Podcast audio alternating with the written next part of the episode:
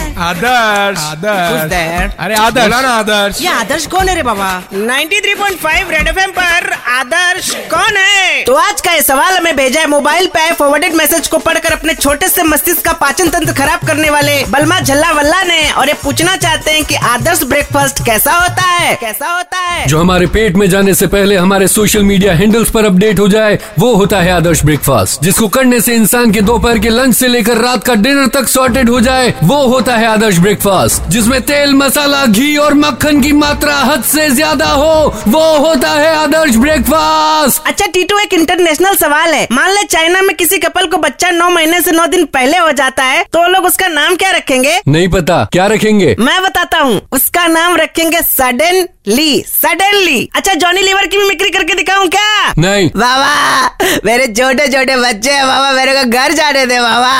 मेरे छोटे छोटे बच्चे हैं बहाना तो ढंग का बना लेता सबके बच्चे छोटे ही होते हैं 93.5 रेड एफएम पर आदर्श कौन है